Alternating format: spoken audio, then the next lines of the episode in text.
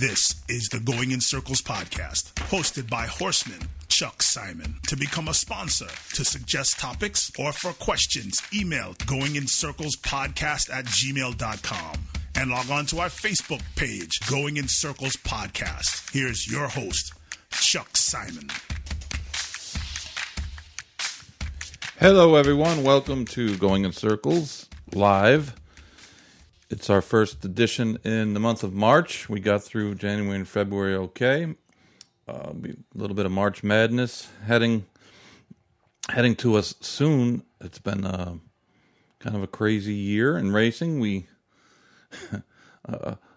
I would think that most years you would think that the biggest topping in racing the first week in March would be Derby preps or maybe the Dubai World Cup that's coming up, or something, you know, Santa Anita Handicap, something racing like that, or maybe the 2-year-old in training sales, which begin the 16th of March at Ocala at OBS, followed up 2 weeks later on March 31st at Gulfstream, the Fazig Tipton sale, which kicks off their 2-year-old sale season. But in a strange quirk of fate, we are not talking about that as our number one topic. The topic in horse racing throughout the world is about a picture. And that picture is a disgraceful picture of a Irish steeplechase trainer, a very, very highly rated top dog type of steeplechase trainer who had his picture taken while he was sitting on a dead horse of his, and the picture was tweeted out with the caption of new ride or something like that, and it was a kind of a shocking thing to see. A little less shocking from the standpoint of most people in this country don't know who this guy is. So it's not as though it was someone that's recognizable, but the whole perverse nature of the picture itself, unfortunately, caught wind of the mainstream media because of its shock value, and it's become a major scandal where everywhere that horse racing is conducted is going to have to face the music a little bit because of things like this. And this is how our sport is unfortunately sometimes only brought to the mainstream, to the non-racing people in this fashion when something bad happens. And we're going to have Sean Clancy on. He's going to be our only guest today. And believe me, if you Sean is plenty. Sean is a longtime friend of mine. He is a writer, editor, publisher, and owner of ST Publishing with his brother Joe Clancy, their partner Tom Law. They're probably best known for the really great newspaper that's the daily paper that's put out during the Saratoga season, the Saratoga Special. Sean's a tremendous ride, a tremendous writer. I almost said tremendous rider. He certainly was a good rider. He was a steeplechase rider for several years, but I think, admittedly, he would say he's even a better writer than he's a rider. But Sean's going to be joining us in just a few minutes. He knows this trainer in question, Gordon Elliott, who has made some forays into the United States, in Virginia and some of the other big steeplechase meets and races that they have. And Sean has interviewed this person, and as you'll find out, I don't think he had a very high opinion of him personally prior to this incident. Well, so we're going to get a kind of a firsthand look at the person behind who this Gordon Elliott character is. He has been, Gordon Elliott, we're speaking of, has been suspended by the English Racing Commission, I guess, for lack of a better word, until the investigation done by the Irish board is completed. And there is a lot of negative vibes here, and we'll talk about that with Sean. We had a couple derby preps this week. There was a derby prep on Friday night at Turfway on the Battaglia, which I actually was kind of a roughly run stretch run, and there was a long inquiry, but I don't believe that that's going to be a race that is going to feature a lot of runners that go on to run in the Derby. The winner of that race was Hush of a Storm for Bill Morey, and the horse ran well. The big name in going into that race was Gretzky the Great, who, as an Ontario bred, who's shown a propensity to like a synthetic surface at Woodbine and seemed to handle it fine at Turfway and his run on the turf. Well, he would seem to be more suited to the Queen's Plate, pointing to that later in the summer. I don't think anyone else from that race is really going to be a factor moving forward. The twice delayed Southwest was run Saturday over a terribly sloppy track, and they just have had no luck at all. In Arkansas, with Oaklawn's weather, it was a miserable weekend, but they raced. They got the races in, and Essential Quality dominated the Southwest. He won easily. He certainly looks like he is going to be a big force in the Derby, and we'll see how where he pops up next. I'm guessing Arkansas Derby or the Bluegrass, one of those two. But he certainly deserves the plaudits that he's gotten so far in his short but very successful racing career. Jackie's Warrior was kind of the secondary story coming out of Southwest as he got to the lead. The track wasn't exactly speed favoring, which sometimes in a sloppy track is, but he really didn't perform very well. He was collared by about 5.5 furlongs into the race and never really looked all that comfortable. I don't know if the surface, the distance, the layoff, some combination of all those three things, but Steve Asmussen seemed to indicate that they were going to point him to the Pathé Mile at Churchill opening week and keep him going a little bit shorter, which is probably the prudent move at this point. Spielberg was second, but Barry and I had a little debate about him last night, but I just think he was kind of second because someone had to be second, and he ran okay, but he's still got a really long ways to go before I think he has any contender status written over him at all. About 15 minutes later, the Fountain of Youth was run, and that was run on a decidedly not sloppy track at Gulfstream Park. And great as honor, he won in a race that was, I guess, would be described as a little bit.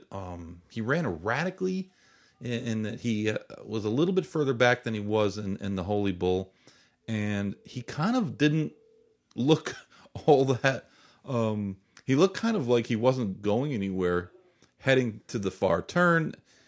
Jose Ortiz angled him out. He whacked him a couple times, and he got himself into position. And when he turned for home, he switched leads and just ran by the leader, drained the clock like he was standing still. And it was kind of a good effort. It was just a different way of. It just wasn't quite as smooth as his Holy Bull win. Certainly, the distance won't be a question with him. Chug McGahee is following the Orb road to the Derby, and he certainly Shug knows how to push the right buttons, and I'm guessing the Florida Derby is his next and probably last prep for the Kentucky Derby. The number came back, the buyer number came back a little soft, and the immediate reaction to the 83 buyer figure that he earned was kind of like, whoa, that's not really very good. But then overnight it was adjusted to an 89, which matches what he ran in the Holy Bull. His Thoroughgraph numbers have been a little bit better than those, so I think he's moving in the right direction. Certainly the distance is not going to be an issue. The human connections shouldn't be an issue. It's just a matter of, the next 60 days, how does he do? Does he keep moving forward? That's, of course, probably the question for all of them. Honestly, outside of him, the rest of the Fountain of Youth and Derby Trail prospects, just forget the rest. Drain the Clock's going to go back to sprinting. Papa 2 looks like distance, a mile is probably his best distance as well. Tarantino will probably go back to the turf. The Mike Maker horse who was in there, who had won the Breeders' Cup, I'm forgetting his name, but he had won the Breeders' Cup turf, juvenile turf. He chased and really didn't prove to be much of a factor. So he'll be heading back to the turf as well, I'm sure. And we have our guest is here, Mr. Clancy, and Mr. Clancy's he spent many years on the turf, trying to stay off the turf. Sean, how are you? Hi, Chuck. How are you, buddy? It's nice to have you on, Sean. It's been thank you. You're one of those guys who I always had on my list of potential guests, and because we've known each other for a long time, and I said on my podcast last night, I said it's not just because he wrote a chapter of his first book about me, but it's crazy when you go back and read that, it's like, man, that seems like 50 years ago, not 20 years ago. That was brilliant. I'll never forget it. I remember seeing that horse win, and I looked in the program. I said, Charles C. Simon, who is that? Do I know him? I ran down. I said, oh, of course I know Chuck. That's Chuck. Wow. All right. Yeah. It was a good story. It was fun. That was Night Sky, right? Yep, the Night Sky. Paid $75. Yeah, $75 to win. A lot of people were probably saying, who the hell is Charles Simon? This guy coming from Kentucky. Meanwhile, it's a person that they would have all probably knew if they looked at me. They just didn't know who I was. My name. I had claimed a horse at Belmont about a month earlier. And this was when Belmont had a lot of coverage. And racing in general in New York had a lot of coverage. Newsday, the Daily News, the Post, all had two full-time racing writers. And they used to have a little recap in, I think it was Newsday. It might have even been Rick Lang, who knew me, of course. He just didn't know what my name was. And I claimed a horse named Ninja for $75,000, which back then was you didn't see a lot of $75,000 claims. And Mr. Ramsey, had his eye on him, and he said, go ahead and claim him. And we did. And I hadn't started any horses in New York at the time. I had just started out in training in May. So, the comment Rick Lang was Rick Lang? I can't remember, or maybe Mark Kramer, one of the guys. Unfortunately, both those guys were great guys and great racing writers have passed. But someone, the quote was, someone named Charles Simon claimed Ninja for $75,000. Not sure we'll see him next. Oh man. But Sean, I'm happy to have you on. I thought of you originally when this whole Gordon Elliott kind of, I guess a scandal for lack of a better word started to crop up. And then when I read what you wrote on your website, it just kind of, I said to myself, this is horseracing.com is the website. I said, this is the guy that we need to talk to about this situation. Well, yeah, thanks. It's just a terrible situation. I mean, I think, I don't have any, if people that aren't aware of it yet, I mean, there's a photo of Gordon Elliott, who is, you know, one of the premier jump trainers in Ireland.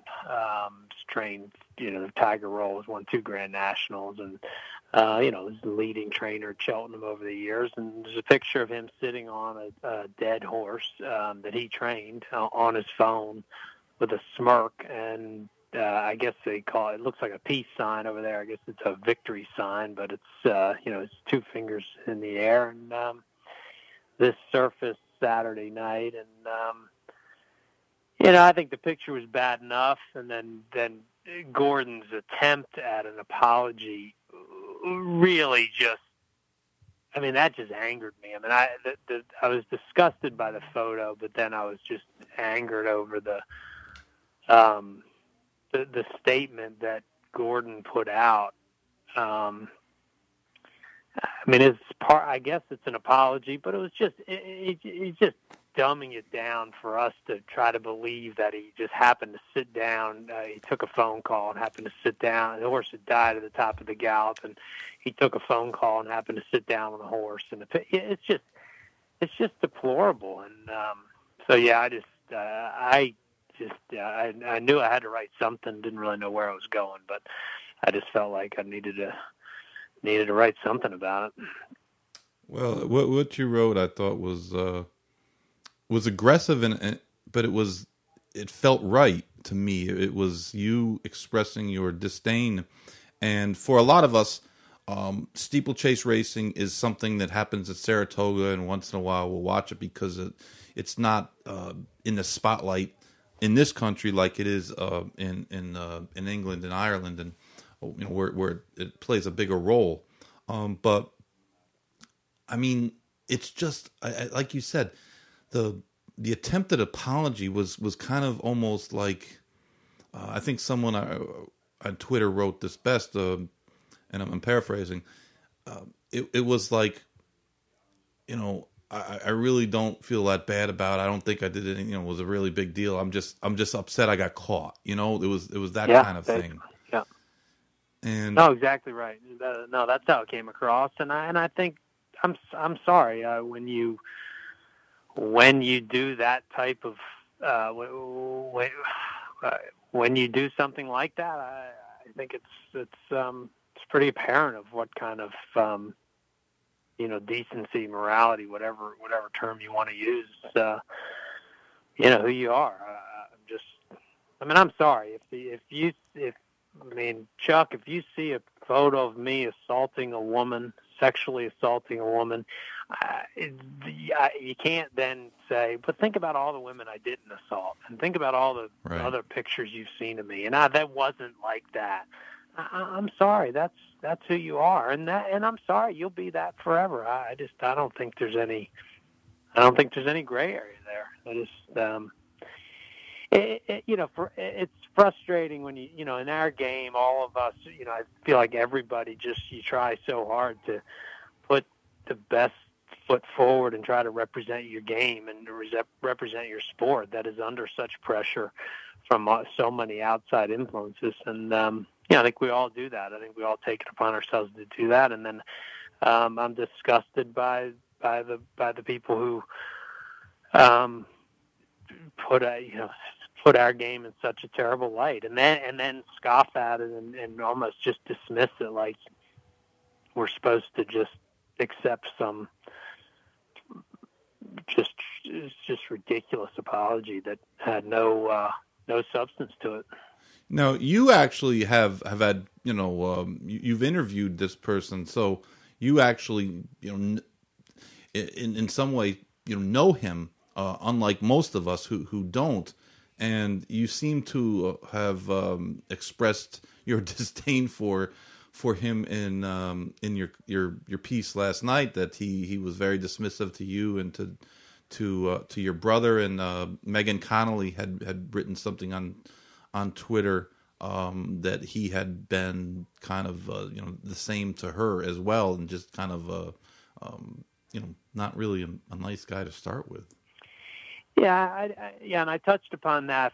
I think there's I think there's a bigger meaning to it, and I've seen it over the years, and I find that when someone's winning and somebody has the control or the power of a situation, then their behavior is excused, their behavior is lauded. It's like people are laughing. Oh, that's I've heard. I mean, how many times I've heard? Oh, that's Gordon. Ha ha. That's fun. That's Gordon. And it's not funny. It's not respectful. It's not good for the game. It's not good for anybody. And I've seen it. It's not just Gordon Elliott. I've seen it. I've seen it. You know, experienced it many times in thoroughbred racing here, flat racing, jump racing, wherever. I mean, I've had. You know, I've been. I mean, I've seen high-powered trainers, high-powered owners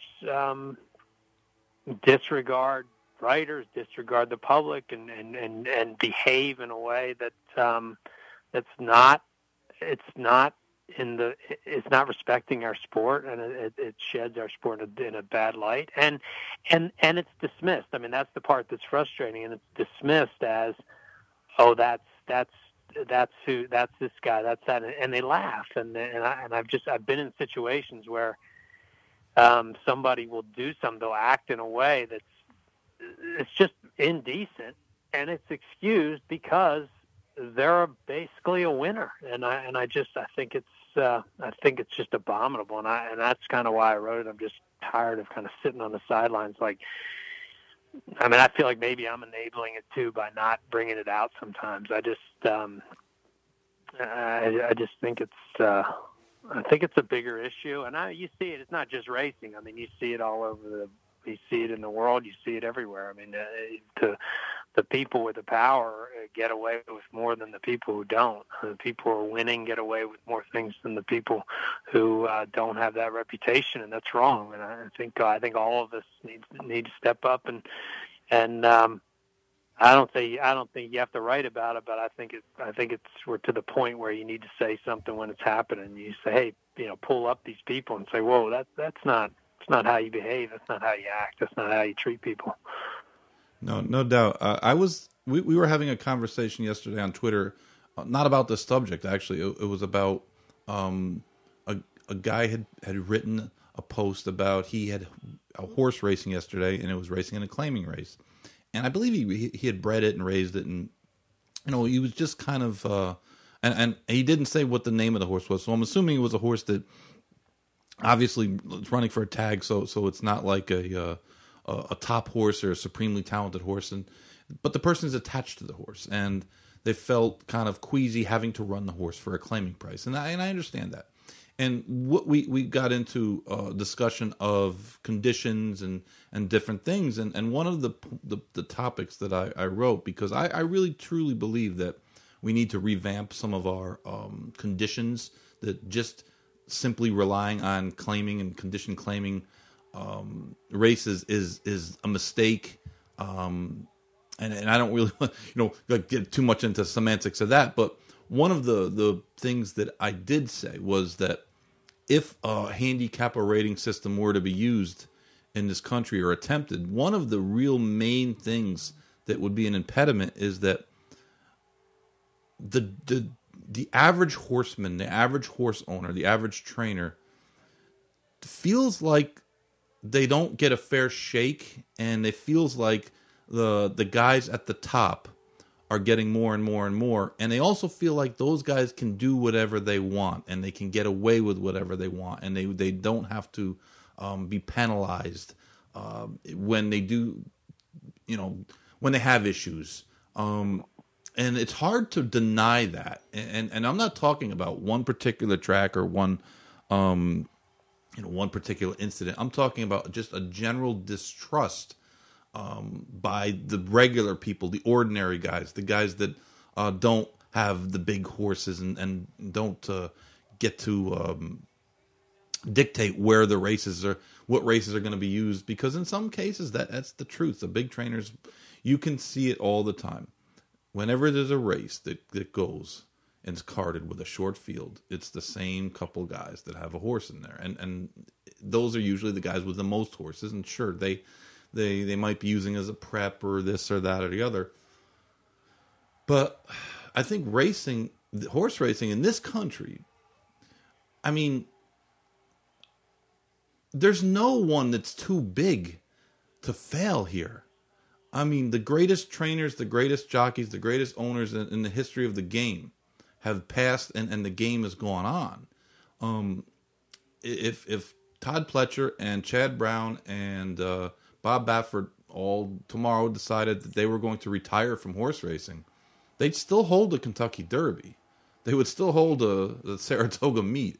It would be a little strange for the first few months, obviously, but after that, the game would go on, and I think that, and I'm not pointing those guys out as bad actors or anything. Those are just the three, quote unquote, biggest trainers we have. You could throw Brad Cox or Steve Asmussen or whoever else you want in, but if Winstar Farm said, if they said, well, we've had enough, and we're just going to get out of this business and convert Winstar into a zoo or something like that. Well, it would shake the business up a little bit, and there'd be a lot of stallions and mares and things going on because they have a lot of business and, dealings and a lot of partnerships and stuff. But in the end, the game would go on. Things like this Gordon Elliott thing, this is what threatens our existence. And I think that maybe someone would say, well, that's a little dramatic. Well, yeah, but we don't get to be on the trending topics on Yoohoo for our positive things. We get that coverage when a bad thing happens, and it's just frustrating to me that I mean, I don't even know this guy. I didn't like at first. I kind of thought, why is this such a big deal? It's an Irish jump trainer, and I hadn't seen the picture yet, and I'm thinking, well, I mean, because they were talking about, was it photoshopped? But I just was like, the more I dove into it, and the more I saw how much negative coverage this was getting, and it was a massive amount, and it was seeping out of England and Ireland and to the to everywhere else that there's racing. I mean, these are just like, I just don't know that the penalty is going to be strong enough to satisfy people, other than the fact he is losing horses, which of course is really about as bad of a penalty as you can give a trainer. Taking business away is certainly much worse than giving a guy a 60-month or 60-day suspension or something like that, where they'll just come back, regroup, and it'll be business as usual. No question. I mean, I think there will be some penalty, there'll be some suspension, I guess. But what fits the crime? I don't know. I mean, I don't think anybody's ever come across something like this. I mean, this is just so deplorable. It's so egregious. And yeah, I think for all of us who you try to, as I said before, you try to promote our game. You try to, you just try to be a respectful custodian of our sport. And then when you see something like this, it's just, it's shocking. I mean, what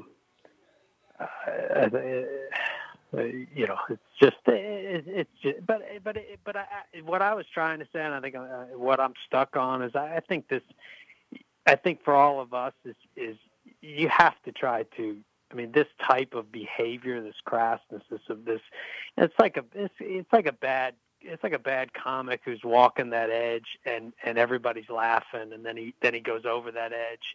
And then they go, oh, my God, can you believe he said this?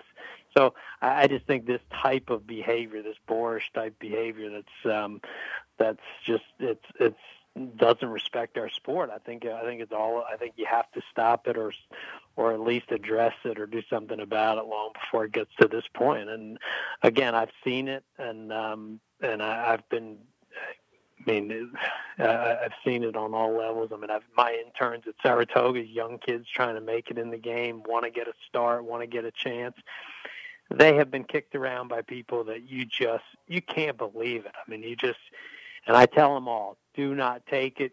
I'd rather you come back and say, I don't have any quotes because this person was not treating me with respect. But you'd be shocked by the time. It doesn't happen all the time, but you'd be shocked how many times it does happen. And it's like we're so daft, we're so just ignorant to what we need to do to keep our game in good stead. And I think it's so important. And I just don't think you can stand around and laugh at somebody's jokes or laugh at their behavior, thinking it's okay because they're powerful, they're winning. I think we've seen it on all levels.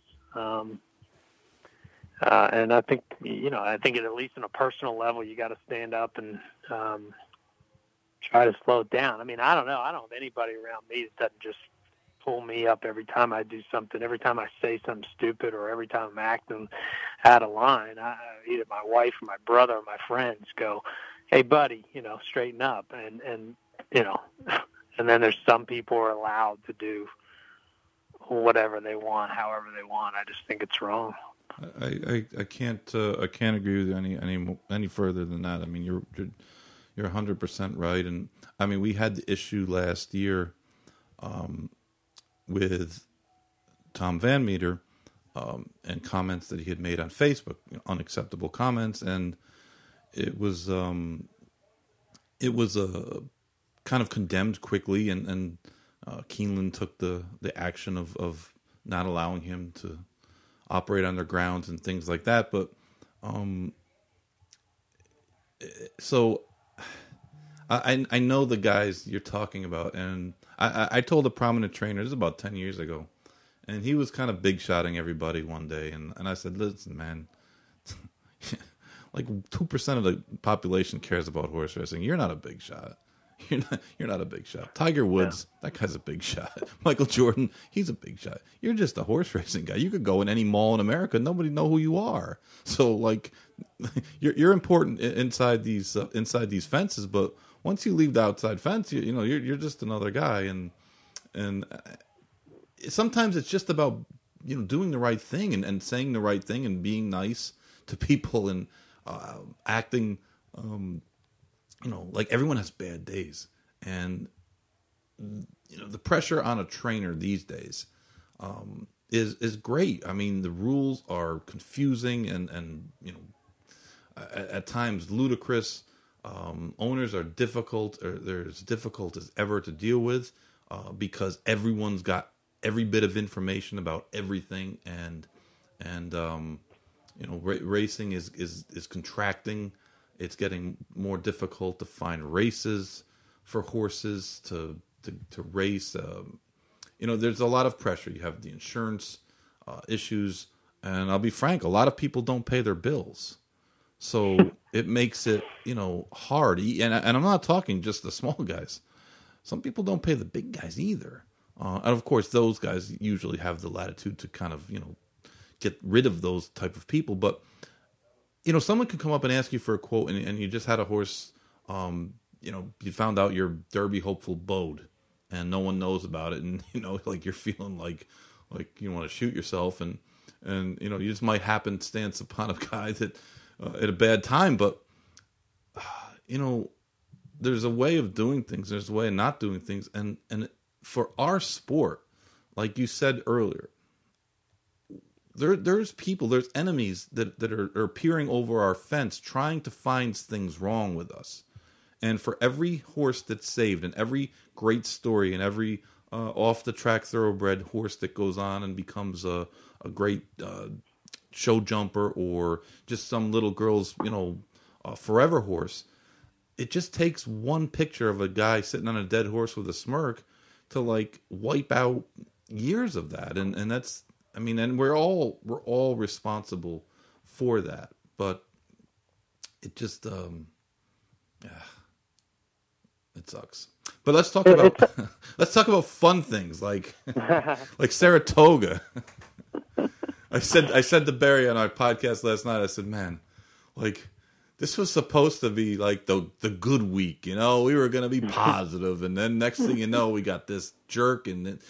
Sitting on his dead horse, and then you got Paco Lopez and Irad, like trying to set up the next flyweight championship, and you know, it's like I'm trying to be positive here, but these guys keep dragging me back to negative town. But look, you, anybody who knows my style, I mean, my style of writing and my love for the game, I'm as positive a guy as there is, and I try to write the positive stories, and we try not to be cheerleaders for people who don't deserve it. I mean, we write about the results, write about the facts. Occasionally, we'll get it wrong, but yeah, I mean, look, I'm a positive guy.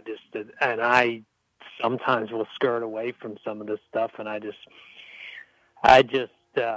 went to bed Sunday night. I knew it was coming, and I had to write about it, and I think you have to talk about it. But you know, you have to talk about it, you have to learn from it, and then you gotta try to move on and put it somewhere, learn from it, and hopefully everybody has learned something from it, I guess.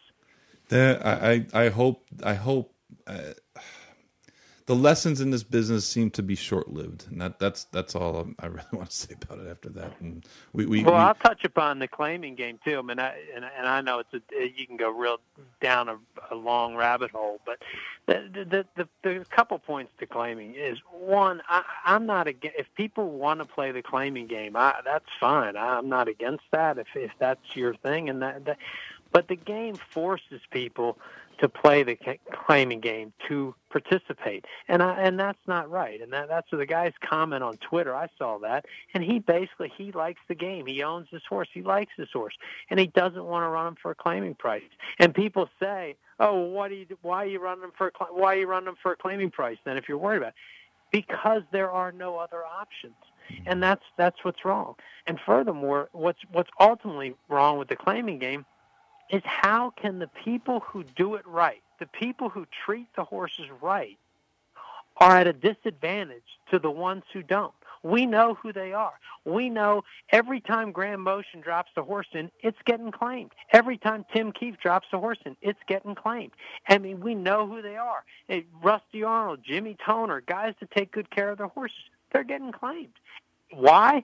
Because they do the right thing for their horse. How can they be at a disadvantage for doing the right thing? That's just so fundamentally wrong. And then on the back end, we're supposed to donate money to retire horses, and we do, and we try hard, and we really work at that.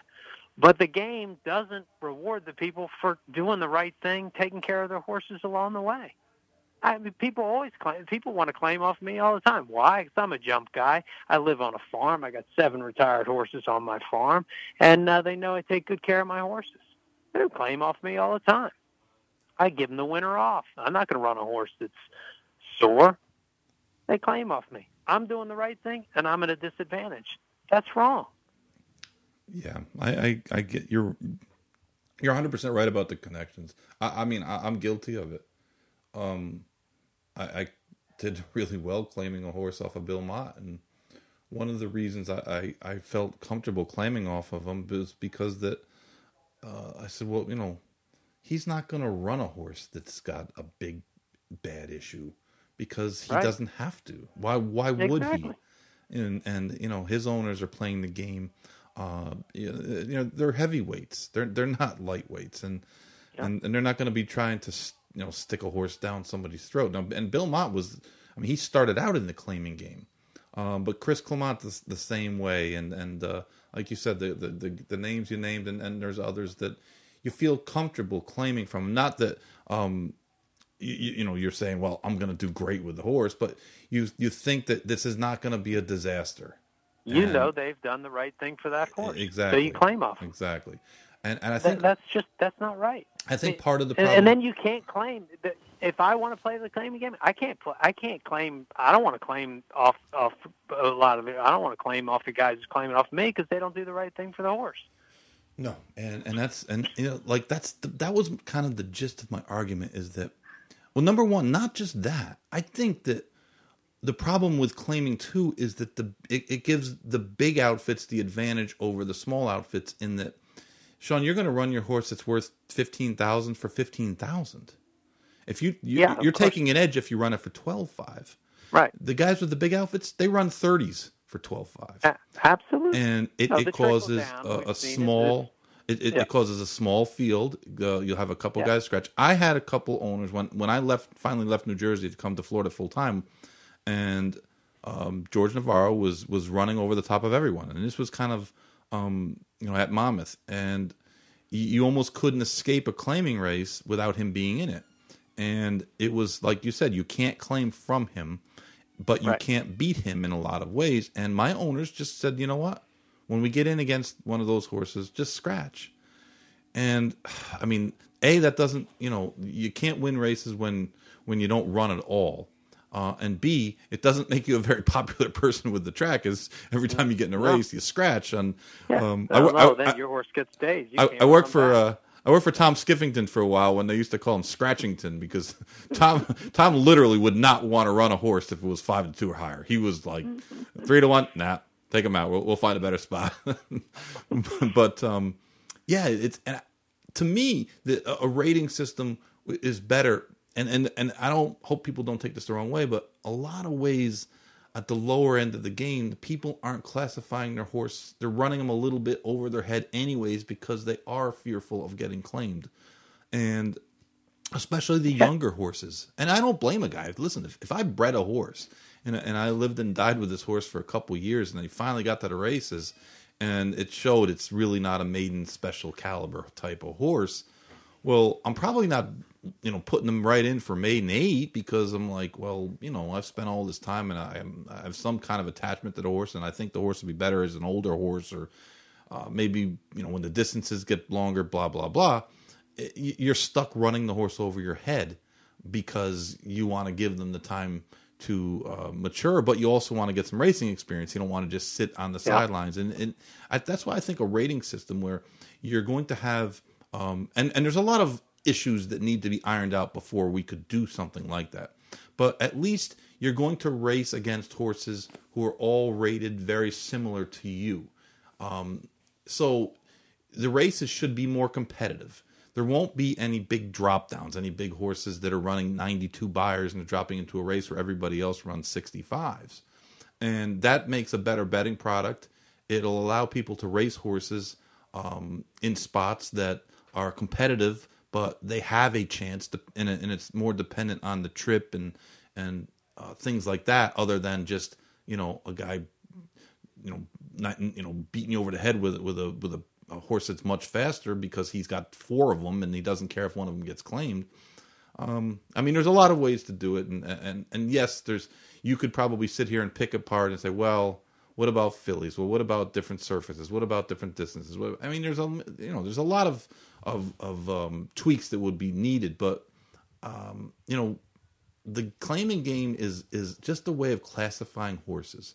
I know Keeneland I saw today is having another one of their cyber sales. I think March 23rd. I think you have to enter by March 16th. So if anyone out there has a horse that you're looking to sell, Keeneland has a sale. But there's more and more of those type of things. So it's not as though, cause some people who are critics of a handicap or a rating system will say, well, how do you move the horses from, what if the people want to get, how do they get in? And maybe a guy's got a horse and he just wants to get out. And, we should be able to have, these sales like we do on the internet now, to accomplish that shouldn't be a barrier. And I guess if we're not moving forward, right? I mean, if we're standing in place and using conditions from 20 years ago that just don't seem to work anymore, I mean, what are we doing? No, but exactly. Yeah, and again, I don't think you will totally get rid of claiming races, and I'm not sure that's really should be the goal. But I think if you have owners and trainers who don't want to play the claiming game, you have to offer them opportunity. Now that's in direct interference, a direct confrontation with the racing office, because the racing office's main goal is to fill races. So I mean, that's that doesn't fill the racing office's goal is to fill races with full fields, and that's not always the best for the horses. I mean, the A Other Than, look at the A Other Than. I mean, it's a crafty condition for the racing office to fill races. Not the best thing for the horse. I mean, you get horses that have won a bunch of races, run a bunch of old claimers, run against a horse that's won one race in its life, maybe a maiden race. I mean, there's a race at Tampa the other day. This horse has won 10 races in there against horses that have won one. Has made 2 starts in its life. So it's totally incongruent that way. But if we don't get creative and come up with different strategies to allow people to play this game the way they want to play it, as far as taking care of their horses and having fun with them and enjoying the process, then you're in trouble. I mean, get a new client. I've done it. You get a new partner in this game, and you have to explain to them that you got to run the horse for a price. They're like, run them for a claiming price. They're like, what? What do you mean somebody can buy my horse? I don't want to sell my horse. No, you have to. Why do I have to? Well, because to be competitive, you have to run them in this maiden claiming 15,000. But I don't want them. I don't want to sell them. Yeah, you have to. But I don't. Then we can't run them. What do you mean we can't run them? Well, we can run them in a maiden race, but they won't have any chance. What do you mean? I mean, it's just archaic. And now we do. Now we've got all. We just keep adding rules. Waiver claim, and then the vets who claim. I mean, we're trying to patch up a failing system, and you got to be creative. You got to come up with a different way of doing it. That's so true. I mean, we are a sport of band-aids. We never actually sit down and talk about some of the things that need to be talked about. I know that there's a situation I can't really talk about like in depth, but if the two parties would just get together and explain their takes on both sides, and party one would say, this is our goal for trying to implement these rules, and party two would say, okay, we understand that. This is what we don't really like about that. We're okay with this. We could do this. We could compromise on this. But horse racing is not like that, and it drives me crazy sometimes because the horseman side, we've definitely, let's face it, we're just not as important as we used to be. We were the only thing that the racetracks were selling for a long time. They weren't selling anything else. They sold tickets and that was it. Now, a lot of the track companies are they're invested in other areas as well. So we're just not as important to them. And as such, sometimes they seem to want to dictate to us as though we are their employees and not are their partners. And I think racing in general, I think racetracks should be working together instead of looking at them as the enemy. To me, the enemy, the barbarian at the gate, is sports betting.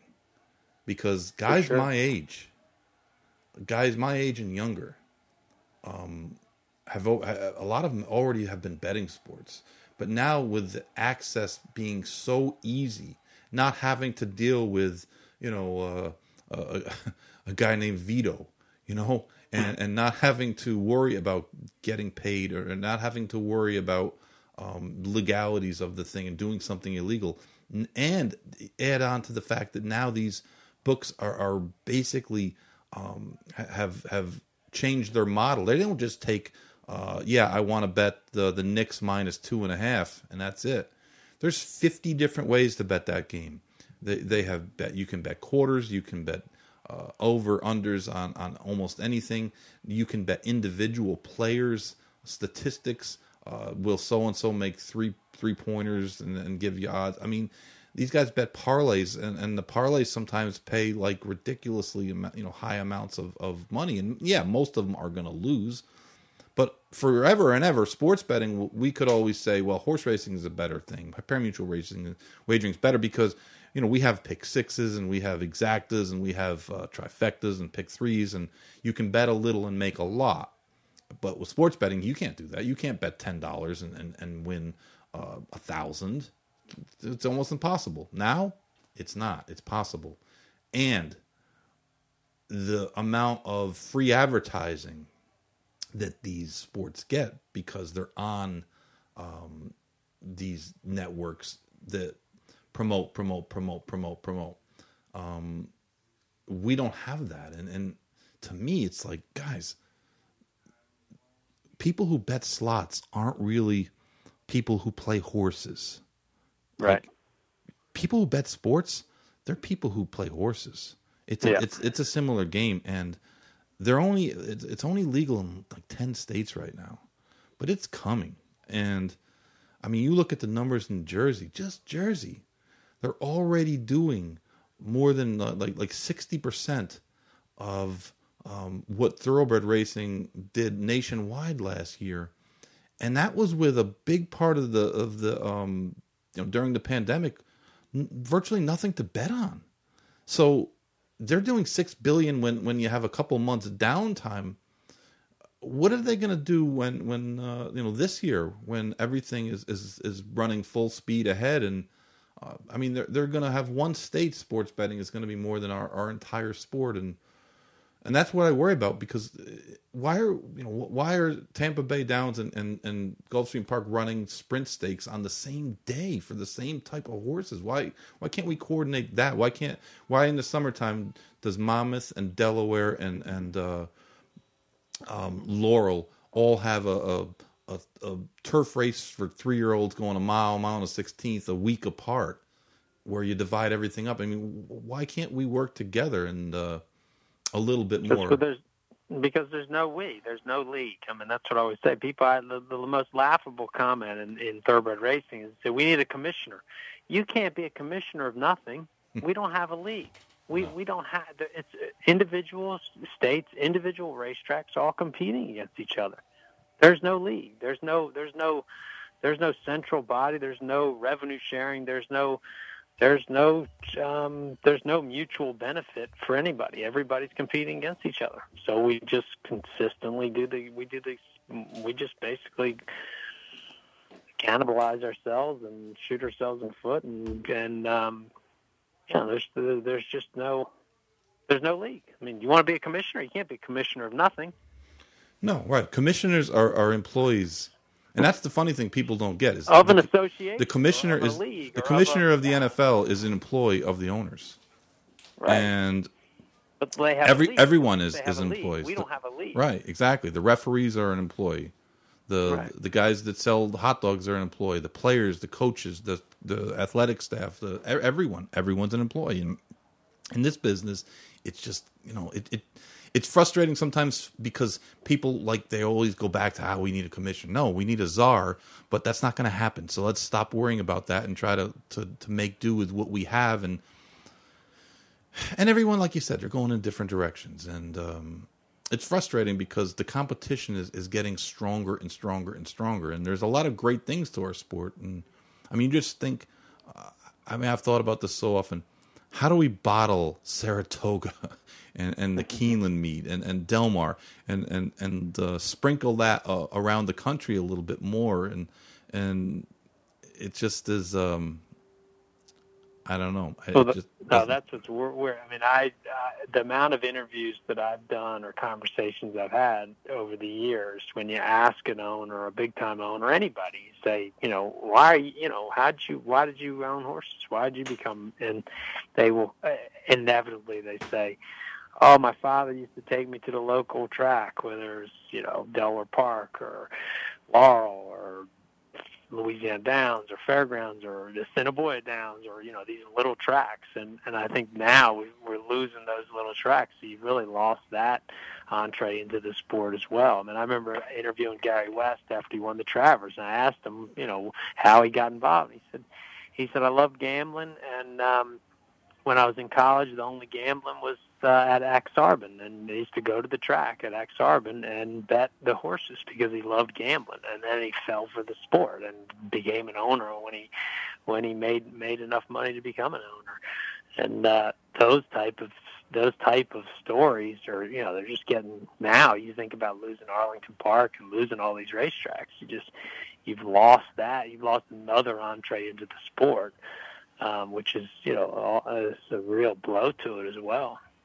I told my friend last week, I said, I know you'd never been to Arlington. You really need to get up there this summer and at least take in a day at the races there. You know, preferably a Friday when they have the.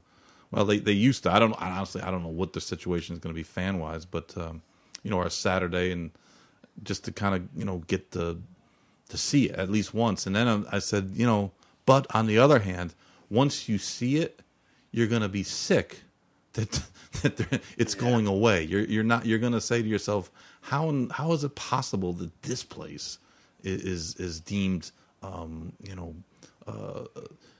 check off on a balance sheet, and we're just going to flip it from one side to the other and move on. And that's the type of thing that the people like us that live for the racing and the great races, the Arlington Million, and even the, you know, the big meets, Saratoga. There's just a different feel to them, and that's the part that just is sad. That I mean, I understand why Churchill's doing it. I don't agree with it.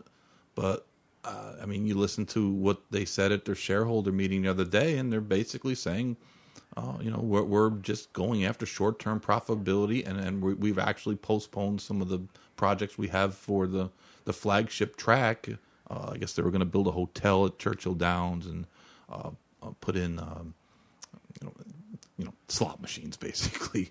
You can call them whatever you want, but they're slot machines. And you know, they're postponing that, and they're going to put more money into the Derby City, which is the old sports spectrum, because I guess that's done really well. And I mean, I get it from a shareholder standpoint, but from the racing game, we just don't have that many places like Arlington. And when we lose them, and Cesario died the other day, and she was a great Japanese horse that came over and ran in the American Oaks, and just like, I mean, she was like one of the best fillies I ever saw. I saw her run once, and I mean, she was like, she just dominated a good field, just like she was a really good filly. But like seeing Hollywood Park and thinking, you know, that's no more.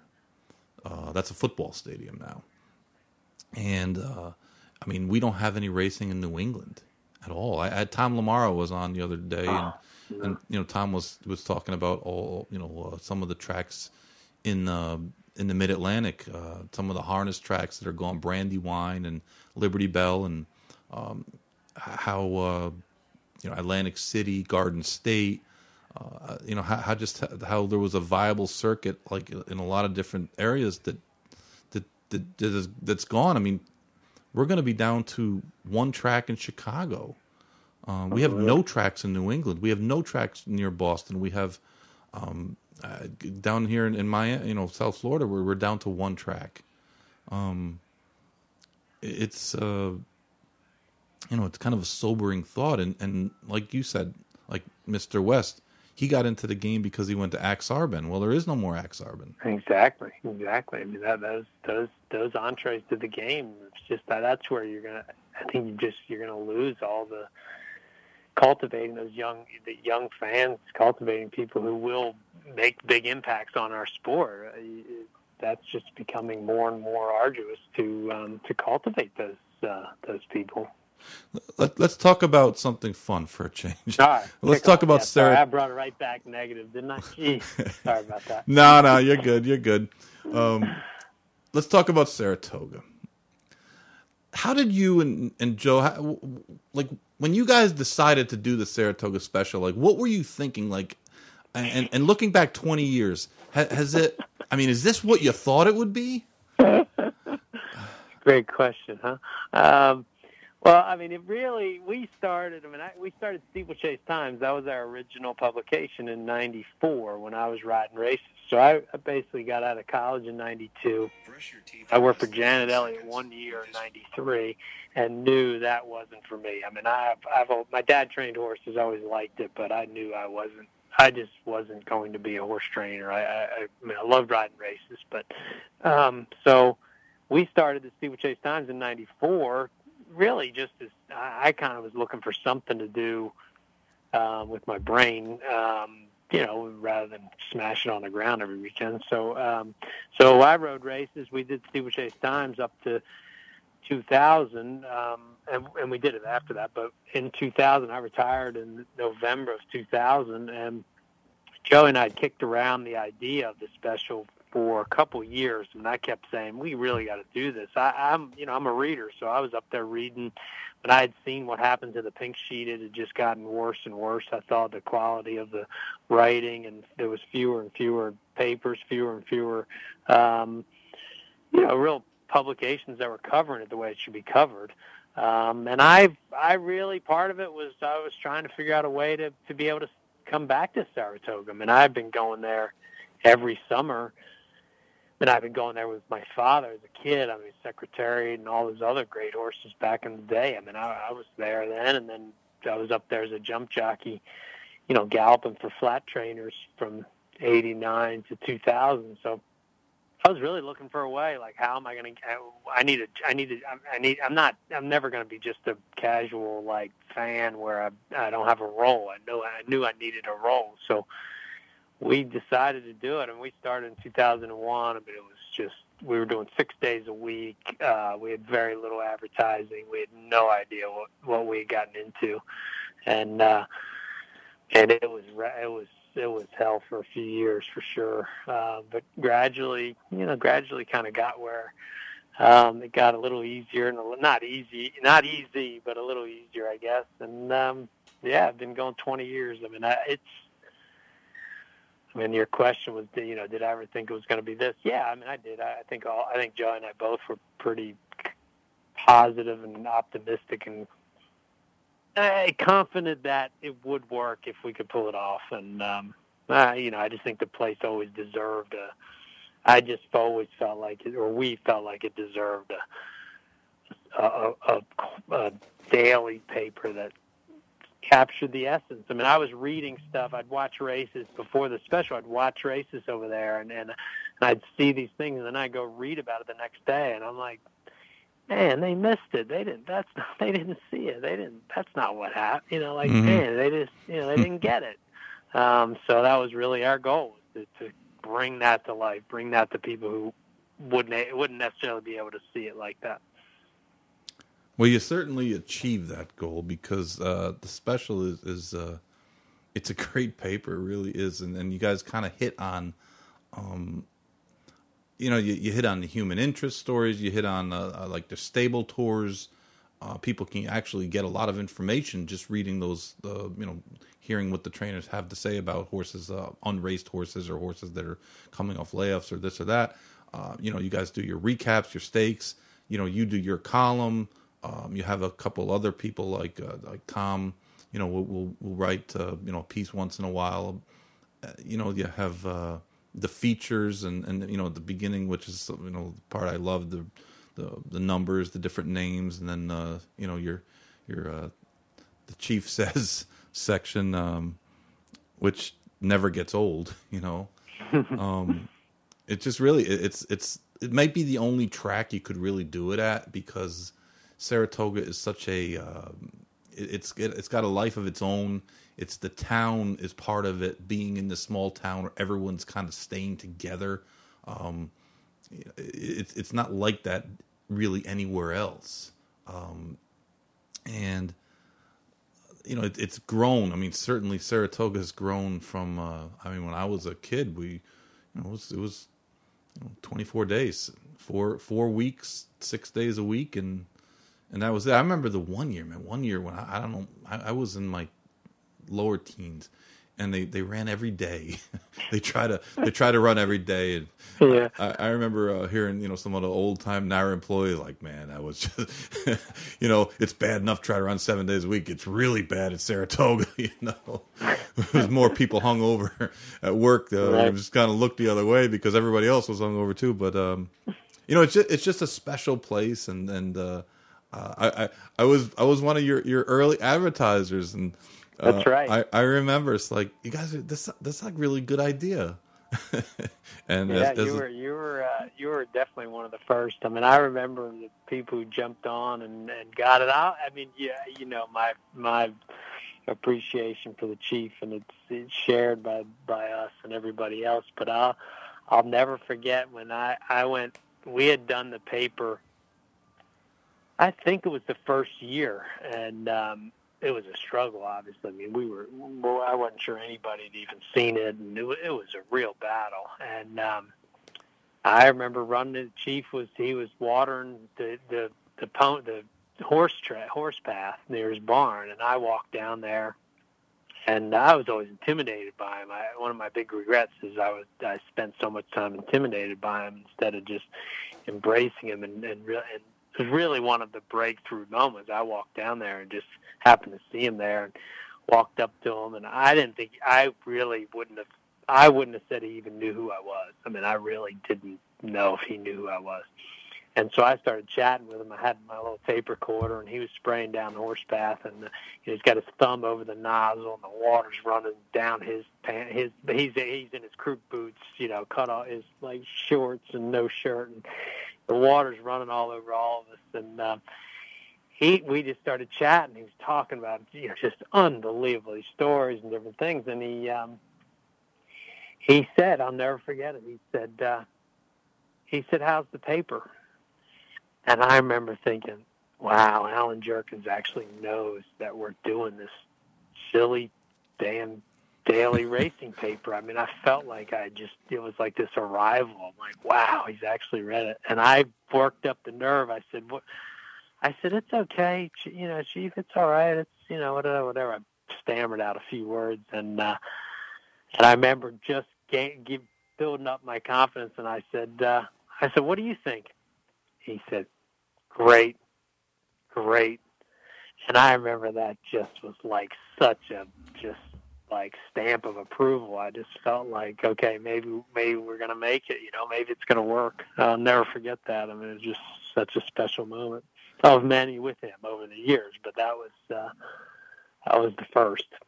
Yeah, that was one of, when I was, approached to take the training job with the Ramseys, sometimes it feels like you never know if it's the right move, it's the right time, and I mean things rarely work out perfectly. And I asked him, I said to him, I was upfront with him right away. I said, "Listen, I got offered maybe a job, and what do you think?"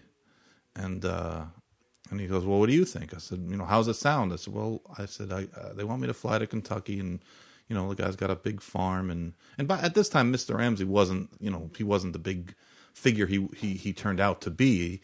Right. He had some horses with Bill Mott. He had some horses with Schosberg and Zito and this and that. But he wasn't like the, perennial leading owner or leading breeder. So, he said, "Well, why don't you go down there and check it out and see." And so I said, "You think I'm ready?" And he's like, "You've been ready," and that just that was like, you know what I mean? It was like, it was like the word of God, all your little insecurities, and you're like, man, I don't know if I'm really ready. I mean, do I really know enough about horses? And man, what do I know about running a business? And blah blah blah. There's a million things to think about, and. With him, I was an assistant that just did horses. I mean, nowadays assistants in some of these bigger barns, I mean, they're essentially the trainers. They do all the entering. They do all the book work. I mean, the guy's got 200-300 horses. He's going to have 4 or 5 assistants that are in that role. When I was working for Alan, I just did horses. I didn't do payroll. I didn't do anything like that. I mean, I worked with the vets, and everything else was horses. It was horses. And he would always be, kind of telling me, stop worrying about fixing the blankets. He'd yell about the blankets being messed up, but then he would say, stop messing with the blankets. Graze that horse. Do this. Put the horse in the ice tub. And I know what you mean though when you say how you felt it's not just a pat on the back. It's like not vindication, but. You've made it when he says something like that, that's just how he made you feel. Yeah. Yeah. That's how he made you feel. I took that relationship went from there to, I mean, I watched the Prioris with Amazon Corps. I watched it with him at the end of the shoot in the paddock. He and I standing there watching the race. And, you know, he high-fived me. I mean, he turned around and high-fived me about knocking me down. And, and I mean, I tend to glorify it, but you know, you do take great pride in what you do. I think everybody should. And I remember that moment and going back to the office and writing that story and feeling such a responsibility that, you know, for everyone to try to appreciate and experience what it was like to watch. Essentially, I mean, it was his last Grade One. You know, the great Alan Jerkins, the great Hall of Famer, our hero, and I watched his last Grade One win. I watched it with him, and he and I walked up the racetrack. You know, he's crying and talking, and the crowd's going just wild. And he and I just walking up the track, and that was really special, you know, to be able to bring that to people. And I mean, that's what we try to do every day. And I think that's what we, you know, really, really try to do that, do it well. And you know, like that was just, I mean, out of all the races, all the stories, that is the one that always stands above all of them. I was doing radio, and I was about to watch the race in the winner's circle because the radio for Mike Penna, Horse Racing Radio Network, I was there, and I thought, well, I better watch it from here because the service is better. And if I go, and I thought, the hell am I doing? I'm a writer. I'm staying here in the winner's circle by myself because I'm worried about the radio coverage. And I remember it was like 2 minutes to post, and I just sprinted through the crowd and got down to the chute, and there was the chief. And then I got to play it cool because I don't really want him to know I'm there because I don't want it to affect how he is going to react, you know. And she wasn't a favorite by any means. You had no idea if she's going to win, and I figured if she loses, I'm just going to slink away, and he's never going to know I was there, you know. I just remember that was just, man, that was a special moment. Yeah, there was so many times where it'd just be me and him, and that's what I try to tell people. It's those were the moments, like when it's just you and him, and he asks you something, like he'll say, "Well, you know, how do you think that horse is doing?" And he's saying it not to like test you. He actually wants to know what you think, and it's like, man, this is like the pinnacle for a young horseman trying to you know to learn his craft. You know, here's this guy asking you things. And the one thing about, and this, someone asked me this one time, and they're like, what's so great about him? I mean, like, he never won a Breeders' Cup. He never won a Derby. And I said, it's not the numbers. I go, it's not the numbers. It's something different. And he's kind of a holdover from an era that's gone and not coming back. You know, just the way he did things. I said, but even in that era, he stood out. And I said, you know, like, it's just hard to describe, but like when I was a kid, you know, he was, you know, him and Woody Stevens really were the guys in New York, and Woody won more of the, you know, the famous races, the big, you know, the grade, the derbies and the Belmonts and such, but Alan won everything else. And, you know, the horsemen, when you talked and you heard horsemen speak in reverence of the guy, it, you know, that's something in itself, because horse racing is not a game that, I mean, most people are putting rival trainers are trying to put arrows in your other trainers. You know, it's competitive business, and certainly everybody always wants to get the good horses, the good owners, but.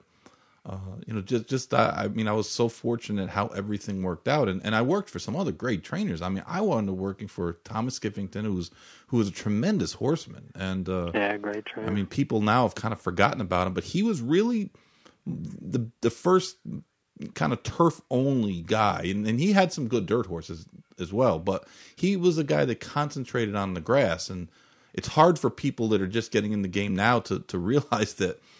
You know, 20, 30 years ago, there wasn't 7, 8 grass races a day. There was 2. Right. or won. Exactly. And it was just a different thing. And grass racing is great, and I think, you know, the game has certainly benefited from having more and more of it. But you know, working for Tommy, you know, who was an excellent steeplechase rider as well. And it was, when he was riding, it was a little bit before my time, and he did most of his riding over in Europe. So it's not like it is now, where you can, you know, watch races. You can walk down the street at 2:00 in the morning and watch races from all over the place. Right. So yeah. You know, the coverage wasn't like it is now. But you know, apparently sure. he was a really top notch good rider, and he was a great horseman. I worked for Nick Zito for a while. I worked for Wayne Lucas for a while under Jeff. Jeff unfortunately, got hurt and passed away. But I worked for Pete Ferriola wow. at Aqueduct, a strictly acclaiming outfit. I mean, we were in and out. I mean, every day he had 3 or 4 stalls, and they'd be full or empty depending on how the claim box went that day. So I worked for a wide variety of guys, and you know, all of whom were successful, and all of whom had completely different programs, and it was a great education for me because you're seeing things so much differently, and then when I worked for Alan, it was even more different than the other ones in that like Wayne had a system. And he had to have a system because he had so many horses, and they were interchangeable among the racetracks. Nick was more of a field trainer, but he kind of had the same type of horses. We had all 2-year-olds turning 3. He was focused. That back then he was 100% focused on the Derby, basically. And like I said, Tommy had mostly turf horses, and he was training for Shadwell back then. And, like I said, Pete Ferriola, just claiming. So, there's just so many different ways of doing things. And I think that's lost today. I don't think that the trainers at the top of the game train their horses a whole lot different than the next guy. And I think part of it is because they have so many that you have to have a system that works for you. And, the individuality just kind of gets lost because, to be frank, they've got a ton of horses coming in every year. So the ones that just don't seem to make it, or don't seem to be like going to turn into stake horses, they don't really want to keep them around either. So, it's just different. And I mean, we can lament all we want about the old days, but the old days aren't coming back. But, yeah, I mean, the Saratoga Special, it's really it's a great paper. I'm not saying that because you're here. I'm saying that because it is, and the writing is excellent, really, really excellent. And that's something that you go back over the history of horse racing, and like you said earlier, you're a reader. I mean, horse racing has had some of the greatest sports writing done about it. Grantland Rice and Joe Hirsch, yeah.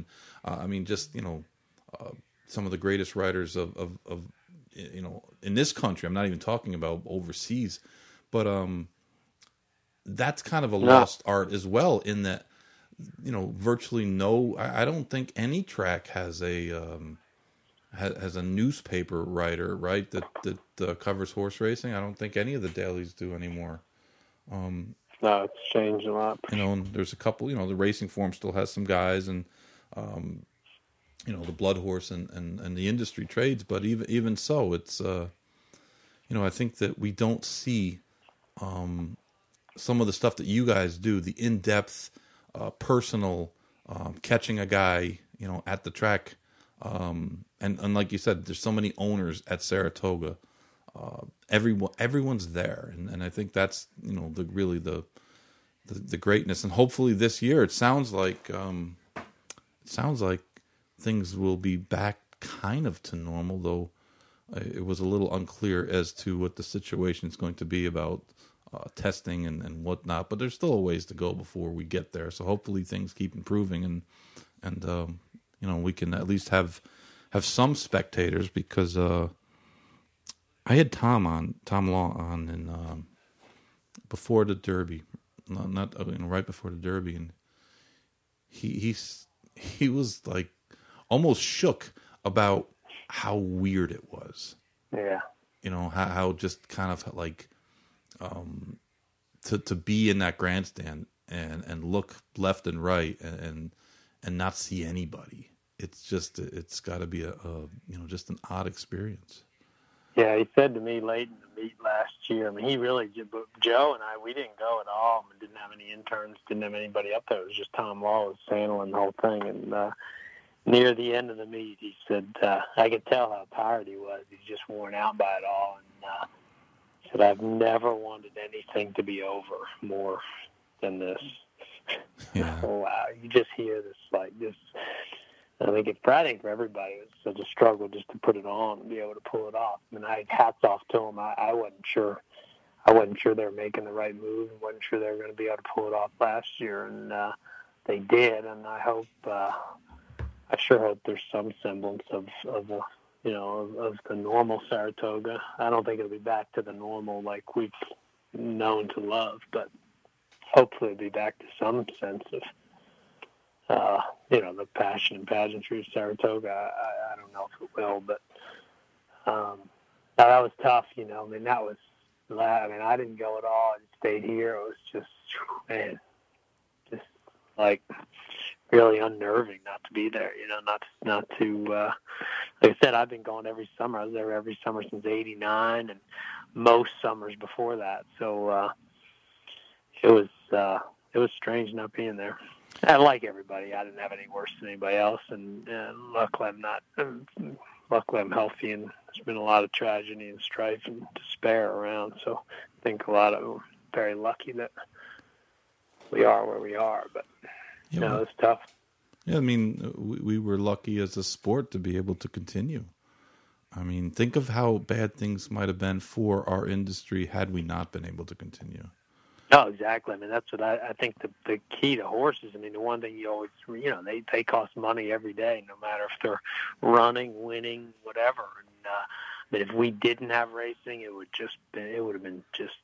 have decimated our sport for the owners, for the horses. I don't know how people would have actually been able to go on pay the bills without any chance of racing or, recouping some of the investment. And, to pay the help and pay everybody. It was really just an unbelievable feat that we've been able to keep it on the road the way we have. Yeah, that's true. I mean, down here in South Florida, we missed one day. Wow. The whole year, and that was on a Friday. There was one person that tested positive, and they wanted to do a full cleaning of the jocks room and all the surrounding, buildings, and that was it. Every other, we didn't miss any other days. So that's we criticize racing and we point out a lot of its flaws, but the one thing that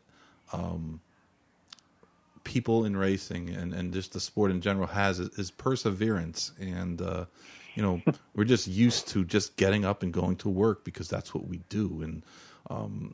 It was the hardest thing when I stopped training is, you still get up, but like, you wander around the backside a little bit, and then it's like, man, people don't really want to, they're sick of looking at you, so yeah. It's a little different, but I mean, that's the one thing that sometimes I get a little bit sad when I look around, at the backsides and the people and think, man, we got to keep this going. If this goes away, what are all these people going to do? And it's just kind of a sobering thought sometimes that when you see these tracks like, the Arlington situation.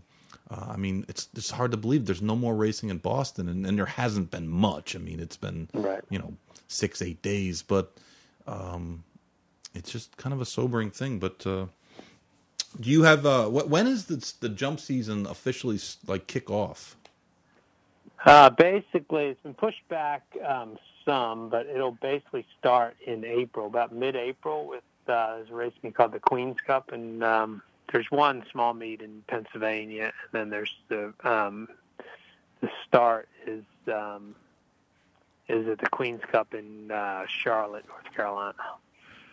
So that'll really be the start. I mean, there's a few jump meets, few Maryland, Cheshire point-to-points March 28. I mean, Cheshire have one race there. That's in Pennsylvania. And then there's some timber racing at My Lady's Manor and the Grand National in April. But the real start of hurdle racing is April 24th of the Queen's Cup.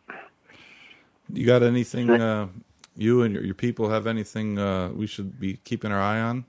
Yeah, of course, always. I have some nice horses, I think. I've got two good novices, one named Douglas Road, who won last year, and another horse named Lemonade Thursday, who's they're both actually non-winners of two allowance conditions, so hopefully they'll come to Saratoga. And then I've got a couple old stake horses. Gibber Farrow's a nice horse. He's run at Saratoga the last few years.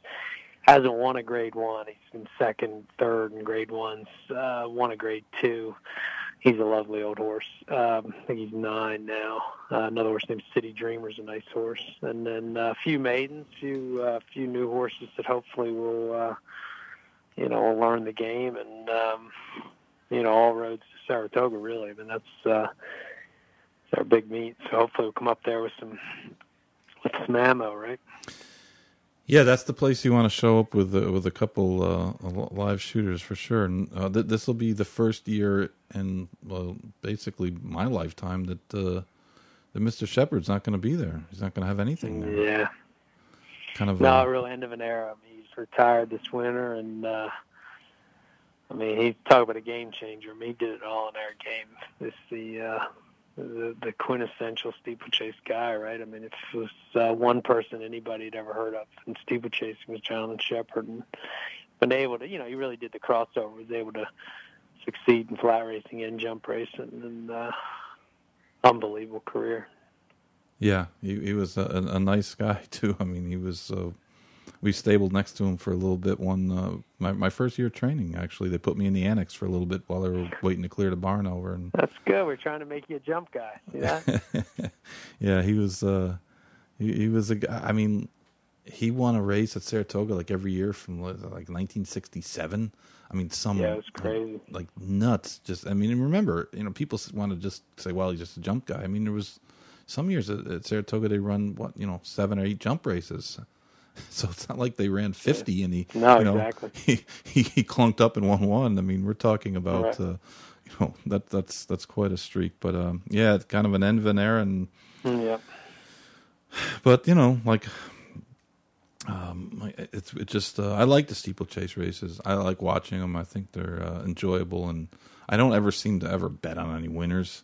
Whenever I go chalk, they always like run up the track and. I never can pick a long shot, but I think sometimes there's always a little grumbling about Saratoga, these stupid jump horses, but now they've made them the first race and they're not in the pick five and all that. I picked up an old program not that long ago, and it had the Turf Riders Cup was like the 7th race. Yeah, an 8th race. I won it in 1998. It was the feature. I mean, I came back and the crowd was cheering. I mean, there was the entire grandstand full of watching the race. I mean, it was. I might have been the last time they ever had a feature. I mean, it was an amazing experience. But no, it was a real. I mean, that's the way it was real. I mean, it had its real position there. I mean, it's still part of it, but it's certainly been. Lessened and diminished, and we touched upon before. I mean, I watched, and obviously I'm a steeplechase guy, but steeplechasing was marginalized in a way from flat racing, and people really taking shots at it and knocking at the writers. I mean, they slammed steeplechasing in New York for decades, and.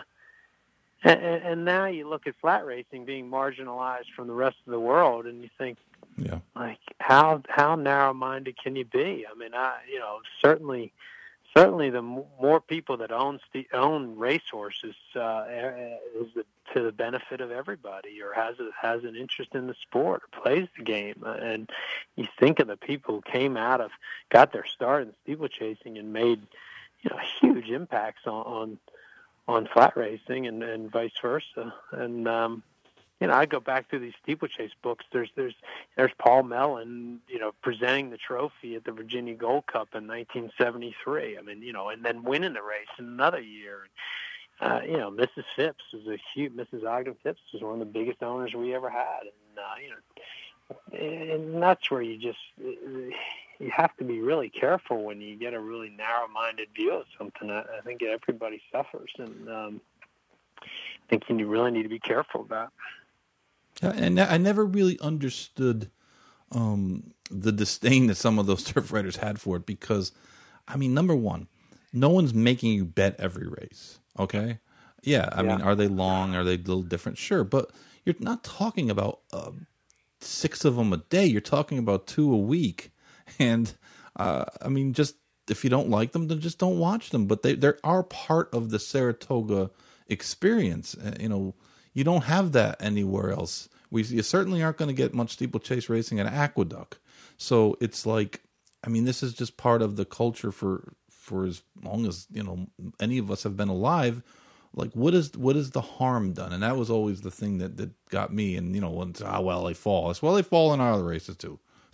You know, and well, most of the time when they fall in the jump races, they get back up, you know, so like, yeah, all right. But there's always going to be some kind of negative talk. But at this point, I think that, you know, they've kind of, you guys have settled into a spot there. And it sounds like, I mean, even though you're racing earlier in the day, it's still Saratoga, and it's still, you know, getting a chance to run there and to give you a good reason to go.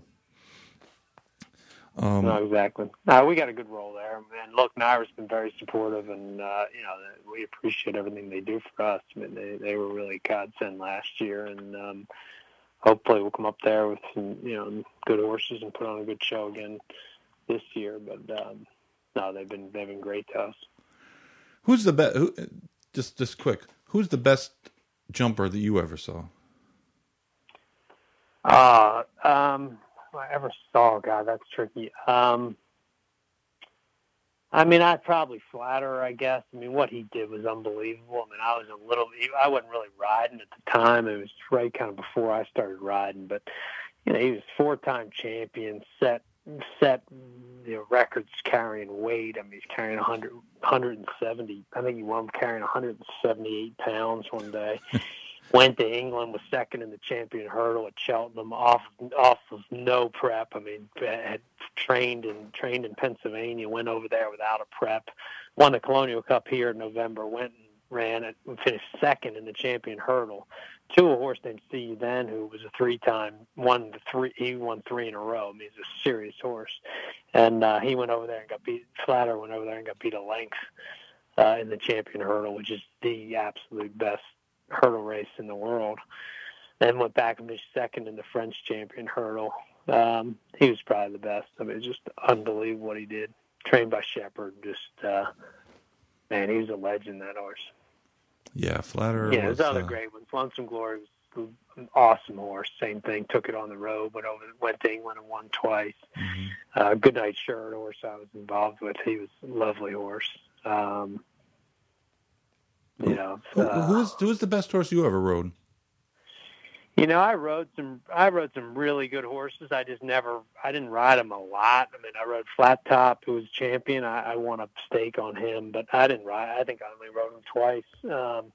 I rode Victorian Hill, who was leading money winner of all time for a long period, actually. Lovely old horse. I won twice on him. Rowdy Irishman, won the Grand National on him. You know, very good horse. I never had that sort of standout horse that was a, you know, like that everybody knew me for. I mean, I rode kind of a lot of horses, but another horse, Two Ridley, was very good. He, I won, I think, 4 stakes on him. He's a lovely horse, but I never had that kind of, you know, one premier horse that I rode consistently. Always kind of missing part of my career. But who in your mind was the best, other than yourself, of course, the best jump rider you saw? Well, Joe Aitchison is just he's the greatest of all time in this country. He he won 440 races, which will never be topped. I mean, he was multiple champion, just an idol of mine. I mean, just the greatest. He was kind of before my time. I mean, I was growing up like in the 70s watching him ride. Right. But he was just a legend. I mean, he's just a real hero of mine. Unbelievable guy. I mean, hard as nails, tough, you know, just loved it. He was great. He's the all-time great. Those guys, Fishback was very good. Tommy Skiffington was very good.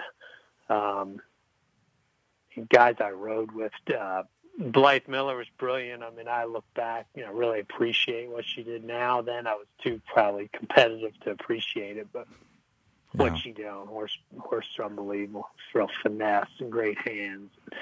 Really allowed horses to run the way they wanted and won a lot of races.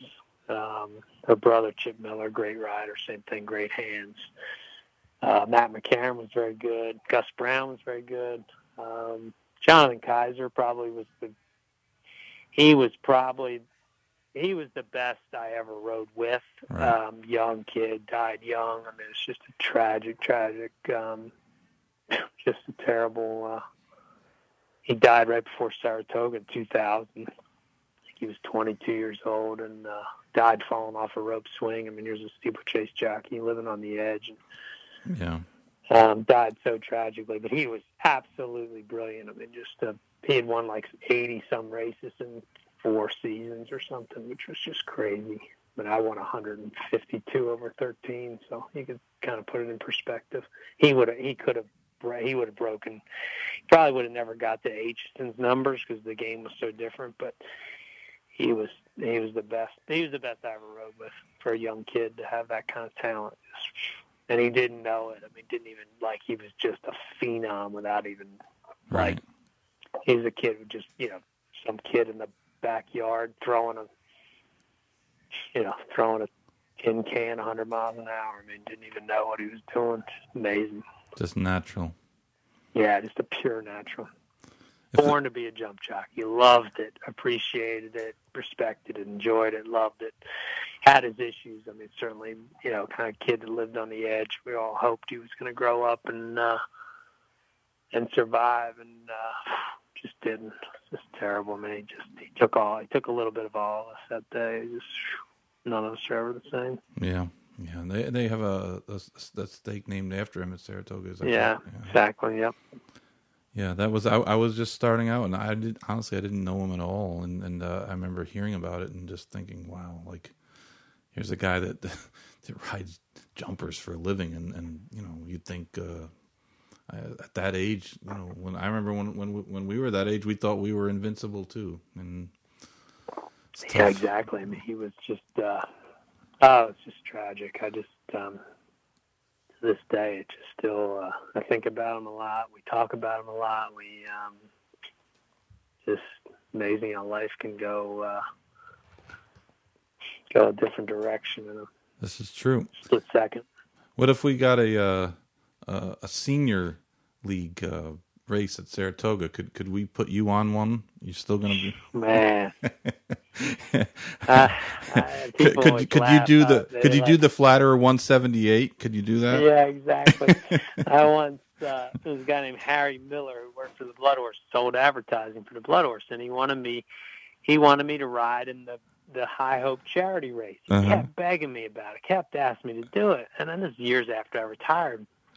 And I kept trying to explain it. Like I didn't have any interest. I just didn't do it. You know, I didn't want to do it. And he's like, "Oh, come on, for me it'll be." And I said, "Harry, let me put it to you this way. You've spent your life selling advertising. Now, and every time something goes wrong and you don't sell an ad, or somebody doesn't pay, or somebody says no, your desk flies up in the air, lands on top of you, and the entire office runs over you. That's every time something goes wrong." Yeah. And I said, "And now you've finally gotten out. You've retired. You never have to sell another ad for the rest of your life. And then somebody comes to you and says, 'You want to sell advertising for fun?'" And he looked at me and said, "Got it. I'll never ask you again." That's a great way of putting it. I remember I asked Jean-Luc Samin one time. I said, Jean-Luc, you ever consider riding a jumper? And he said, "Are you mad?" I said, "Why? You're European. You should be like." And he was like, "They're madmen." And then he whispered, "He goes, I don't think they make them take the breathalyzer either." Oh, look, I loved it. I mean, I loved it, and it's something that I cherish and appreciate and enjoyed. And it took me a while. People asked me, they said, "Do you miss it?" And it took me a little while to figure it out. And I said, "I miss it like college. I miss it like a time of my life. I look back at college as a great time, great segment, great period of my life, right? But you don't go, man, I want to go back to college. I miss college, right? You look back fondly and say, wow, college was great. It's 4 years of my life. I enjoyed it. But that's how I look back at riding. It's just who I was then, and it was brilliant. I loved it. Great memories. But I don't yearn to do it again. I can tell you that much. I'm pretty sure that I could not relive my college experience and actually come out living. Exactly, right. I stay up late. If I stay up to midnight, then I've paid for it for 2 days. Exactly. But, exactly. Yeah, you're only young once, though. So yeah. Hey, listen, exactly. Sean. It's been great having you on, and I appreciate you coming on and giving us so much time today. And obviously we. I didn't want to just bring you on because of the situation over in Ireland, but you're the guy, you're our steeplechase guy, so, and the guy personally, and I thought that you'd be a good guest to have on anyways, and I appreciate your candor and all your input. Oh, thanks for having me on the show. I appreciate it, and hopefully we've shed some light on different topics, and hopefully we can, try to do our part to be. I use the word custodians. I think all of us are custodians of the sport, and we need to do our parts. And I appreciate all the time and effort you put in our game. Likewise, and maybe I'm definitely going to try to make it up to Saratoga at some point this summer, and hopefully you're there as well. That would be great. I'd love to see you there. All right, Sean. Thank you again. All right, thanks. Sean Clancy, really good guy. Guy who loves the game, and he's an exceptional writer. He really is. His stuff is great, and I should have asked him. I don't even know. I don't know. You mentioned college. I'm not sure what he even studied in college. I don't know if he was an English major or what, but he's a really good writer, and the best writers, you can feel their emotions coming through their writing, and you can certainly feel it with him, and him and his brother Joe have really put together a great paper, and it's part of the Saratoga experience now is that paper coming out, and I mean most of us look at it online, but every morning it's there, and it's a really good thing, and he's a good guy, and he's a little better rider than he gives himself credit for. I mean, he won 157 races. He won 5 or 6 grade ones, so he's a good guy. We'll be back next week. We have a couple derby preps coming this week. It's a little bit light, but the schedule is going to really start to pick up with the 100-point races as loom. The Rebel is in 2 weeks, and the Gotham, I think, is the Tampa Bay Derby. I might actually be going to Tampa Bay for the Derby this year. Might sneak over there Saturday for that race, and that's kind of we have the Florida route to the Triple Crown. That's the second to last race. Is the Florida Derby will be April 3rd, I believe, and the Tampa Bay Derby this weekend. It's getting closer, less than 60 days away. So hopefully everyone has a good week, and good luck if you're betting, and good luck in any endeavor. Thank you, Casey. Thanks, everyone, for listening. We'll talk to you next week. This is the Going in Circles podcast, hosted by Horseman Chuck Simon. to become a sponsor, to suggest topics, or for questions, email goingincirclespodcast@gmail.com. And log on to our Facebook page, Going In Circles Podcast. Why, in the past decade, has BRL Equine become the premier equine supplement company in the industry? Because we spend millions in research and development before we ever put out a product. Because we use only FDA-supervised facilities to manufacture for us. Because what we say is in them is in them. Because they work. Because if you're not happy, I'll give you your money back. And because top trainers and veterinarians in thoroughbred racing, standardbred racing, three-day eventing, and barrel racing all trust in BRL Equine. Shouldn't you? To find out more how Flexify HA, Unlock, Bleeder Shield, and EPO Equine can help you, contact me, Joseph Vellante, 215-501-6880.